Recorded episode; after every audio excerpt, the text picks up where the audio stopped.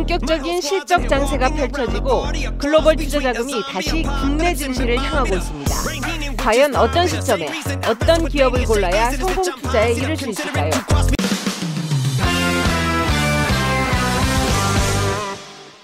어, 이베스트 투자증권 염승환 부장님 나오셨습니다. 댓글이나 뭐 이런 거 봐도 부장님의 건강을 걱정하는 아, 저러다 탈날 텐데 탈날 텐데 저희 와이프도 음. 저런 걸 댓글을 보- 봐서 그런지 네. 몰라도 한약을 사왔더라고요.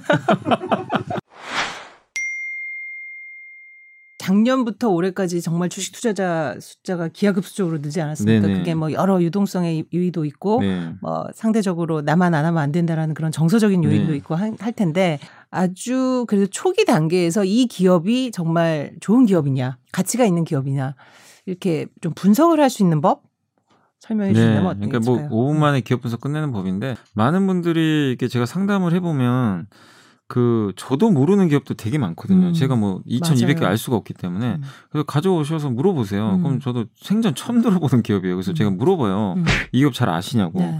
본인도 몰라요. 음. 본인도 모르고 사셨고 그래서 그럼 같이 이제 보는 거죠. 이게 음. 딱그 뭐 N사 여기 딱 들어가지고 검색해 보면 네. 재무제표 딱 나오거든요. 음. 그래서 보면은 그 대부분의 기업들이 음. 되게 좀 상태들이 안 좋은 기업들이 음. 많아요. 그러니까 물려서 이제 가져오신 종목들인 기업들인데 보면은 근데 이런 것도 모르고 투자하셨냐고 제가 물어봐요. 음. 근데 자기는 누구한테 그냥 얘기만 듣고 들었다. 예. 음. 이런 분들이 정말 많으시더라고요. 그래서 정상적인 기업인지는 알고는 투자해야 될 거 아니에요. 그래야 위험을 방지하니까. 네. 그래서 제가 이제 5분 동안 이제 체크하실 게 여러 개 있는데 음. 시가총액부터 봐야 돼요. 음. 이 기업의 덩치가 얼마인지는 음. 알고 있어야 될 거 아니에요. 많은 분들이 100원, 뭐 500원, 만 원, 100만 원. 그럼 100만 원짜리 무조건 좋, 그냥 황제 주니까 좋고 음. 뭐만 원 이하면 싸구려 갖고 이게 중요한 게 아니고 음. 그 기업의 시가총액을 봐야 되거든요. 음. 삼성전자 500조, 음. 뭐 LG화학은 한 60조, 음. 뭐 카카오가 요새 한 50조 가까이 하잖아요. 네. 이런 덩치들을 보면서 덩치를 보면 또 비교가 가능하잖아요. 음. 어, 이 미국의 뭐 아마존이 천조가 넘는데, 음. 어, 우리나라의 뭐 이 네이버는 네이버 같은 이런 기업들은 뭐 얼마 지금 한 60조밖에 안 하고 음. 비교 가능하니까 그래서 그런 것들을 통해서 뭔가 좀 우리가 구체적인 어떤 음. 그 평가를 할 수가 있어요. 네. 그래서 시총을 좀 먼저 시총을 보셔야 돼요. 그리고 음.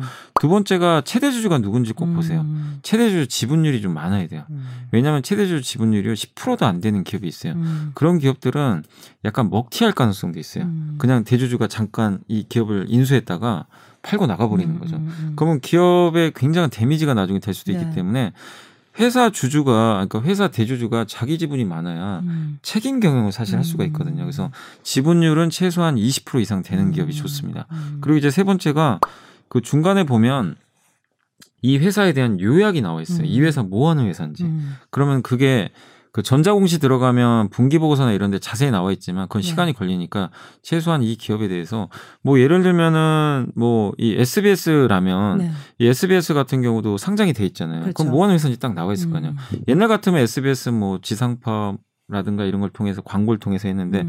요즘엔 뭐 유튜브라든가 아니면 음. 드라마 제작사까지 네. 같이 협업을 해서 수익을 창출하고 있다. 음. 이런 것들이 이제 업데이트해서 나오게 되거든요. 그러면 SBS를 우리가 몰랐던 사람이면 아 음. 이런 회사구나 음. 이런구나 그러면 아 요새 방송 산업이 어쩌지 방송 산업이 성장하나 음. 한 단계 나중에 더 나아가면 되거든요. 음. 그래서 그런 것까지 이제 체크를 해보시고 그 다음에 이제 네 번째로 보셔야 될 게 재무제표예요. 음. 이게 제일 어려운데 다른 걸 보시라는 게 아니라 음. 거기 보면 최소 5년치 데이터가 나와 네. 있어요. 음. 매출액, 영업이익 음. 이두 가지는 무조건 봐야 돼요. 음. 그래서 보면 추이를 보면 매출액이 꾸준히 성장하고 있는지 음. 이 방향을 보세요. 네. 아니면 영업이익이 꾸준히 성장하는지. 근데 대부분 물어보시는 기업들 음. 보면요. 영업이익이 적자 나 있어요. 음. 마이너스 빨간색으로.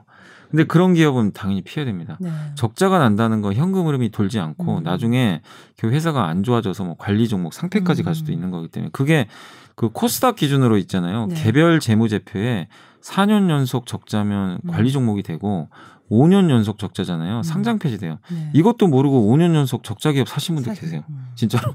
그러니까 이게 되게 중요한 개념인데 네. 그래서 그런 것들을 여러분들이 5분 안에 잠깐만 훑어봐도 음, 돼요. 음, 음. 그리고 나서 아 이거는 어 그래도 아 염승환 부장이 얘기한 것처럼 음. 그래도 한번 해볼 만한 기업이다. 음. 그러면은 투자를 하셔도 되고 일부 사보고 나서 그 다음에 공부를 더 해보는 거죠. 이제 네. 좀더 중요한 것들은 네. 시간을 내서 그렇게 하면 되는데 이마저도 안 하신 분들이 음. 너무 많으시더라고요. 그래서 요 정도만이라도 네. 좀 최소한 5분만 시간 내셔가지고 음. 한 번은 좀 확인하시고 네. 투자하시면 좋을 것 같아서 부장님의 이런 조언이 그 많은 투자자들이 조금 더 근거 있게 네. 음, 그래서 좋은 종목을 찾는데 많은 도움이 됐을 거라고 보고 뭐 어닝 시즌에 보면 처- 포스코 영업이익 1조 얘기도 나오고 네네. 있고 뭐 철강이라든지 화학, 건자재 이런 것들이 다 좋을 거라고들 얘기를 하- 나오, 얘기가 나오고 있는데 그 근거는 뭔가 이제 어떤 선거 이슈 때문만은 아닐 텐데. 네. 음. 그러니까 이제 저는 이제 성장주는 다들 아시잖아요. 뭐 네네네. 2차 전지나 반도체는 계속 사이클이 좋잖아요. 음. 뭐 거기에 대해서 의심하실 필요 없는데 음. 경기 민감주는 내가 사이클을 잘못하면 음. 한참 좋을 때 언론 기사도 좋은 얘기만 나와요. 맞아요. 이제 근데 대부분 개인 투자자들이 사이클이 좋을 때 사세요. 음. 그러다가 사이클이 꺾일 때 엄청난 몇 년간 고생을 네. 하거든요. 기본 반토막이 나요 주가가. 그렇기 때문에 민감주를 사실 때는 업황이 최악일 때 사실 사야 되거든요. 네. 근데 이제 지금은 업황 최악에서 대부분의 민감주들이 좀 올라왔단 음. 말이에요. 그래서 사기가 되게 좀 부담스러운 자리에 맞아요. 있는 건 사실인데 네. 그래서 여기서 우리가 봐야 될 거는 민감주에서 약간 성장주로 바뀌는 음. 섹터를 찾아내야 돼요.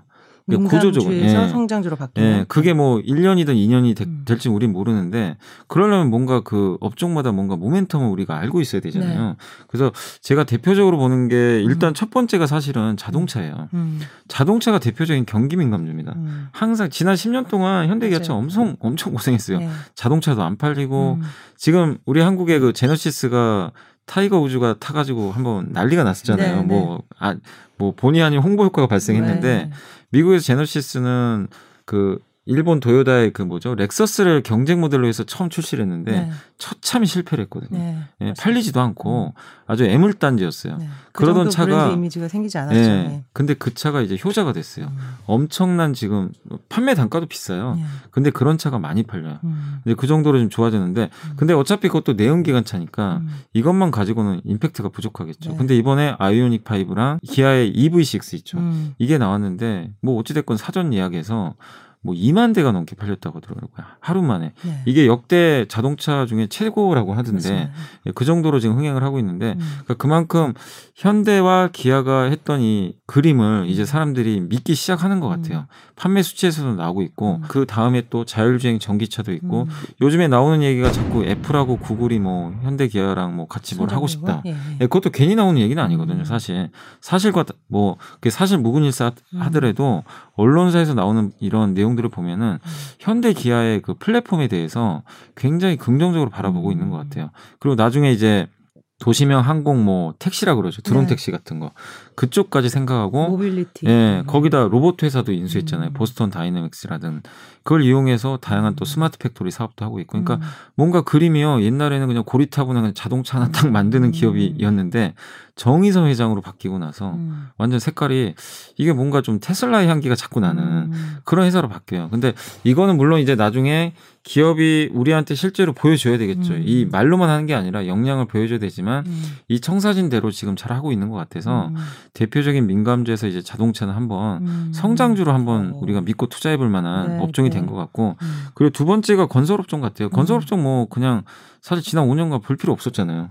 2014년도에 그때 최경환 경제부총리가 뭐 집을 사야 된다는 이제 논리를 내세우시고 정책을 네. 바꿔서 음. 건설주가 1, 2년 반짝했었어요. 네. 그때. 음. 그리고 이제 문재인 대통령 들어와서 공급을 줄이고 음. 그러니까 어떻게 보면 눌렀죠. 그렇죠. 부동산 규제하면서 이제 건설주 볼 필요도 없다. 음. 근데 되게 재밌는 사실은요. 그 음. 와중 규제가 그렇게 심한데 음. 건설주 실적은 계속 좋아졌어요. 어. 좋아지는데 주가가 인정을 못 받아요. 네. 왜냐? 야, 너넨 성장 못 해. 음. 이렇게 정부에서 눌러대는데 무슨 성장? 음. 그러니까 은행주랑 똑같은 취급을 받은 거예요. 네, 네. 은행주 돈 많이 벌잖아요. 그렇죠. 근데 네, 대출 술- 규제하고. 예. 예. 근데 주가가 못 올라갑니다. 음. 그런 것 때문에. 근데 작년에 이제 변창흠 장관으로 음. 바뀌게 되면서 위가 열렸죠. 어, 음. 공급 늘린다. 음. 그러니까 이 유리 천장이 열려버린 거예요. 음. 그러다가 이번에 또 오세훈 시장까지 당선되면서 이제는 민간까지 하려고 하네. 음. 이러니까 이제 더욱 더 성장이 나올 수밖에 없는 거죠. 네. 그러니까 이 사이클이 몇 년이 갈지는 저도 모르겠어요. 네, 근데 네. 지금도 주가가 너무 싼데 음. 이 성장이란 모멘텀이 일단 열렸는데 그 음. 끝은 우리 모릅니다. 음. 그냥 갈 때까지 가보는 거야. 네. 그렇기 때문에 건설주도 좋게 보시는 게 맞는 것 같고 음. 마지막으로 철강주도 네. 저도 별로 그렇게 관심 없던 섹터였거든요. 네. 그냥 민감주는 항상 이러니까. 음. 근데 이 최근에 중국에서 나왔던 뉴스가 네. 이 자꾸만 감산을 해요. 음. 근데 감산을 하는 이유가 단기적인 감산이 아니라 이게 중장기적으로 계속 감산을 할 것 같아요. 음. 왜냐 지금 중국 정부에서도 미세먼지라든가 네. 환경에 대해서 신경을 쓰기 시작했어요. 음. 이게 너무 심각하다 보니까 중국의 탕산시가 음. 철강 공장이 제일 많아요. 음. 거기 대놓고 그냥 이제 생산하지 마 음. 줄여 목표치를 제시했는데 중국은 아시겠지만 공산주의 국가이기 때문에 네. 그냥 하라면 해야 해야 됩니다. 거죠. 그래서 그런 정책이 떨어져 버렸고 음. 그 다음에 이제 수출할 때 있잖아요. 그 음. 중국이 해외에다가 수출을 많이 하거든요. 네. 철강 제품을 그 증치세라고 있어요. 부가가치세인데 음. 그러니까 100만 원어치를 수출을 딱 하는 순간 음. 10만 원 정도에 해당하는 부가가치세를 기업들한테 돌려줘요. 음. 야 너네 수출 잘했어. 10만 원 줄게.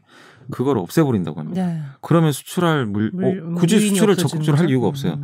근데 수출을 해도 비싸게 이제 넘겨야 돼요. 음. 그 증치세만큼 내가 돌려받아야 네. 되니까 100만 원이었으면 110만 원 올려서 이제 음. 수출을 하겠죠. 그럼 그 물량이 한국에 들어오면 음. 단가가 오른 상태로 올라가 음. 들어올 거 아니에요. 그럼 우리나라 철강 회사들은 좋은 거죠. 어. 어 중국이 항상 저가로 깔아가지고 불편했는데 경쟁력이 생기는 예, 거죠. 이제 우리도 경쟁해볼 만하고 음. 거기다가 한국 기업들은 더 좋은 게 요새 전 세계가 인프라 투자를 음. 하는데 철강 제품이 다 들어가잖아요. 맞아요. 또 음. 거기다 우리나라도 건설 쪽 지금 좋아지면 철근 많이 들어가고 음. 그래서 한국의 이 중소 철강 회사들이 요새 음. 불을 뿜는 이유가 네. 그런 이유들 때문인데 네. 이게 단순히 그냥 아 이제 경기가 좋아지니까 음. 우리가 금리 좋아 금리 올라가고 경기 좋아져서 민감주 삽시다 하면 음. 그냥 짧게 하시고 나오면 돼요. 음. 근데 이 섹터들은 구조적인 성장이 밑에 깔려 있기 때문에 음. 이제는 한번 성장주처럼 한번 대응을 하실 필요가 있을 것 같아서 음. 제가 좀 최근에 이렇게 강조를 드리고 있습니다. 그 특히 어닝 시즌 되면 뭐 영업이익 추정치가 이제 상향 조정된 그런 어떤 그런 주식들을 많이들 증권사에서 네. 이제 언급들을 하시잖아요.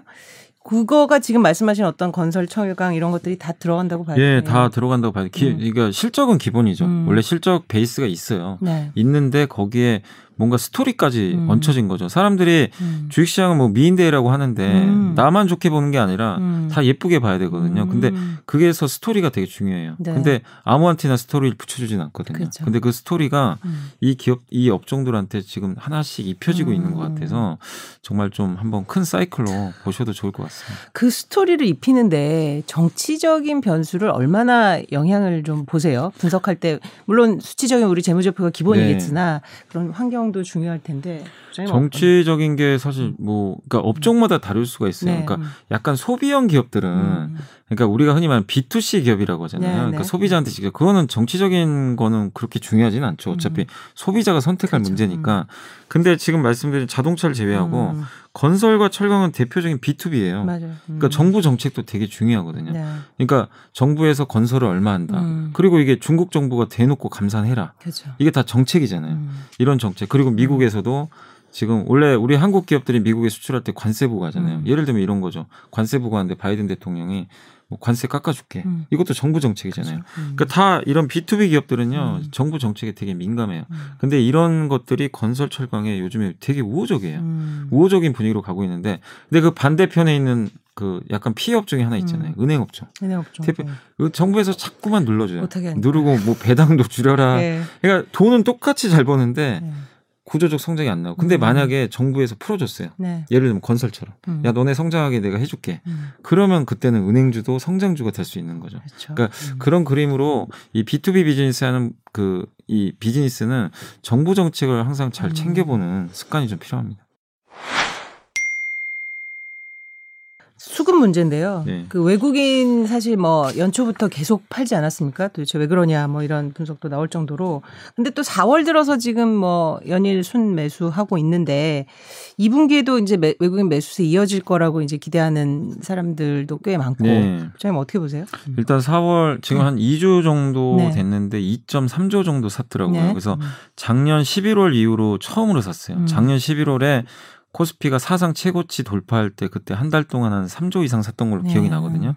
그 이후로 이제 드디어 2조 원 이상 사고 음. 있는데 그때랑 이제 좀 비슷한 점은 뭐냐면은 결국 지금 최근에 달러가 약해지고 있어요. 네. 원 달러 환율이 되게 올라갔다가 최근에 달러가 이제 꺾이고 있는데 그 배경에는 뭐 여러 가지 것들이 있겠지만 어쨌든 이제 미국이 돈을 엄청나게 좀 푸니까 그런 관점에서 지금 좀 달러화가 약세로 좀 가는 음. 것 같고 거기에 또 결국 하반기 되면 음. 전 세계 경기가 다 좋아질 거 아니냐. 네. 지금은 달러가 강했던 배경이 뭐였냐면 음.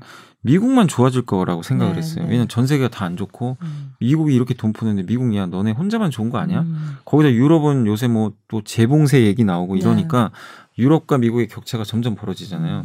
그래서 달러가 좀 강했는데 음. 근데 그건 이미 반영을 했거든요. 네. 그 근데 그 상황에서 어 이거 보니까 이스라엘의 백신 접종 속도도 좀 빨라지고 있고 음. 유럽이나 한국이나 신흥국도 음. 하반기에 좀 생각보다 빠르게 정상화가 이루어질 거라는 그런 음. 기대감이 생겨버렸어요. 네. 그러니까 미국 나홀로에서 하반기에는 같이 가는 그림이 나오니까 음. 달러가 혼자 독주할 이유가 없어져 버린 음. 거죠. 그러다 보니까 달러는 좀 약해지는 것 같고 그리고 모두가 이제 공통적으로 다 전망하시는 건 미국이 지금 대규모로 재정을 풀잖아요. 네. 그럼 결국 그 돈이 다 달러로 풀리기 때문에 당연히 중장기적으로는 달러 약세로 사실 갈 수밖에 없는 구조거든요. 음. 그러니까 이런 것들이 맞물리면서 결국 좀 최근에 달러와 약세가 됐고 그게 외국인의 좀 매수 심리를 자극시켰고 음. 거기다가 한 가지 더 있는 게 결국 수출 쪽에 베팅을 하는 것 같아요. 네. 외국인들이 외국인들이 지금 사는 업종을 잘 보시면요 네. 아무거나 사는 게 아니라 음. 뭘 사냐면 거의 삼성전자하고요 음. 하이닉스 자동차 쪽을 음. 집중적으로 매수하고 있어요. 음. 미국 소비 경기에 되게 밀접한 기업들이에요. 음. 수출을 많이 하는 기업들이죠. 네. 근데 수출 데이터도 지- 지금 정말 잘 나오고 음. 있잖아요. 그래서 펀더멘털 쪽에서 수출 잘 나오는 그런 그 회사들을 딱 찍어가지고 외국인들이 그 원화 강세랑 맞물려가지고 음. 매수 포지션을 급격히 늘리고 있는 것 같아요. 네. 그래서 외국인들의 매수는 이런 지금의 어떤 요건들이 만약에 갑자기 바뀌지 않는 이상은 음. 속도는 좀 둔화되겠죠. 많이 네. 샀으니까. 음. 그렇지만 매수 기조는 좀 당분간 저는 이어지지 않을까 음. 이렇게 좀 생각을 하고 있습니다.